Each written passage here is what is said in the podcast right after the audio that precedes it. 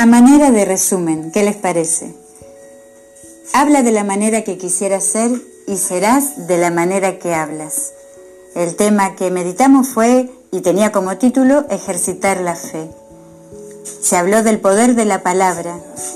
El pastor siempre nos enseñó algo muy precioso, que fuimos creados para bendecir, que es bendecir, desear bien, que sean gratos los dichos de nuestra boca.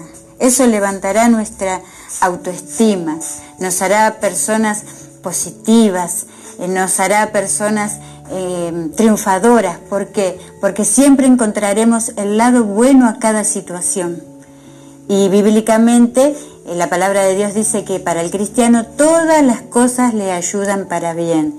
¿Qué quiere decir? Que un día puedo tener una alegría, una victoria, todo precioso, bueno, me ayuda para bien.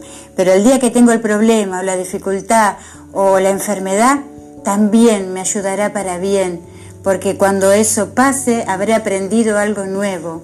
Pero mientras pasamos por los momentos difíciles, eh, ahí es cuando tenemos que seguir usando eh, la palabra buena, la palabra positiva, tener esos pensamientos puros, eh, saber esperar en Dios. Así que no le tengamos miedo a la palabra paciencia, a la palabra fe. Tenemos que ir eh, agarrados de esa palabra fe porque Cristo viene pronto y él dijo también, cuando venga el Hijo del Hombre, hallará fe en la tierra, que halle jóvenes, hombres y mujeres, adultos, de la edad que sea, pero llenos de fe, llenos de confianza en Dios, porque Él es nuestro Salvador.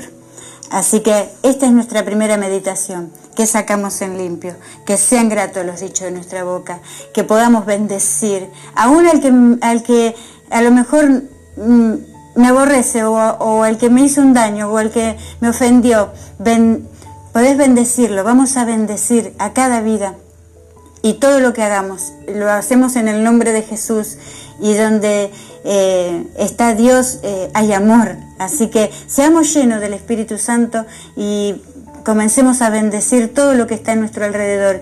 Probemos por unos días, vamos a ver el cambio. Probemos por unas horas y vamos a ver el cambio. Cristo está moldeando nuestras vidas, está haciendo de nosotros una eh, gran persona, un gran ser humano.